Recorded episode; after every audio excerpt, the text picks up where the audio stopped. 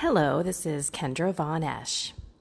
I bought into what this world said would make me happy money, prestige, power, and pretty much do whatever I want because it is all about me, right? Until God found me and flipped my reality upside down and transformed everything about my life. So much so that I left my executive career to help others deepen their relationship with God and the beautiful Catholic faith. Here is my reality reflection for today from Mexico. Sorry if you hear the surf in the background. I can do nothing about it, and it's been beautiful. It never, ever ends.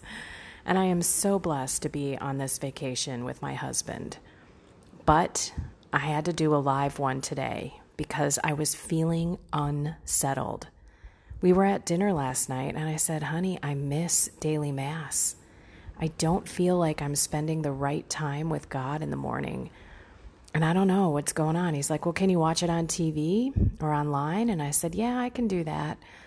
And I said, I just need to get myself back up into a room where I am sitting silently with God. So, what I have been doing is downstairs, I'd be sitting at the table with my husband who's looking through his emails and he's doing some work. We're not talking or I'm being distracted, but I'm not in a quiet, solitude kind of environment where I can just close my eyes and feel God and be with God. And so for the past few days, I've been feeling irritable, you know, just, I don't know. I haven't had the joy of Jesus. I haven't had that God given feeling. And you would think, hello, I'm in Mexico. I am like enjoying every minute of it. Why am I still feeling not right? So I was looking at uh, my best of reality reflections and I stumbled across the episode Check In to Check Out. So I listen to it. I find it hilarious that I'm listening to myself and being my own inspiration. But I listened to it and I was like, that's it. You got to check out to check in. And it was a moment in my uh, ministry where I was freaking out and I was having really distracted prayers. I wasn't able to focus and I was feeling out of sorts. I was feeling fearful and nervous and all of that. So I said, okay, I'm going to do what I told myself and everybody else that I need to do, and I'm going to check out. So I came upstairs this morning and I did what I said I was going to do, you know, and I told my husband, listen, I've got to start my day seriously with God. So if you're feeling a little bit out of sorts, you're feeling that joy isn't there, you're feeling crazed and fearful and out of control a little bit, even though you're supposed to be feeling another way. I mean, I kind of felt like I should be feeling completely relaxed completely disconnected from everything and just spending all this time with my husband.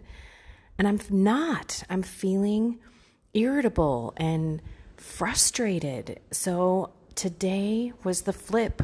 Today was start it with God. So I know it's a little late, but spend some time today in silence with God. Stop your day and thank Him be with Him. Remember that other things can happen that aren't your pattern. Life throws you curveballs and knocks you off of your regular day.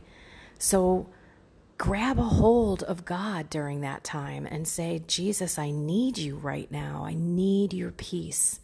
Give me your joy. So I have a little bit more to focus on. I've got my rosary that I'll be praying and all of that after this.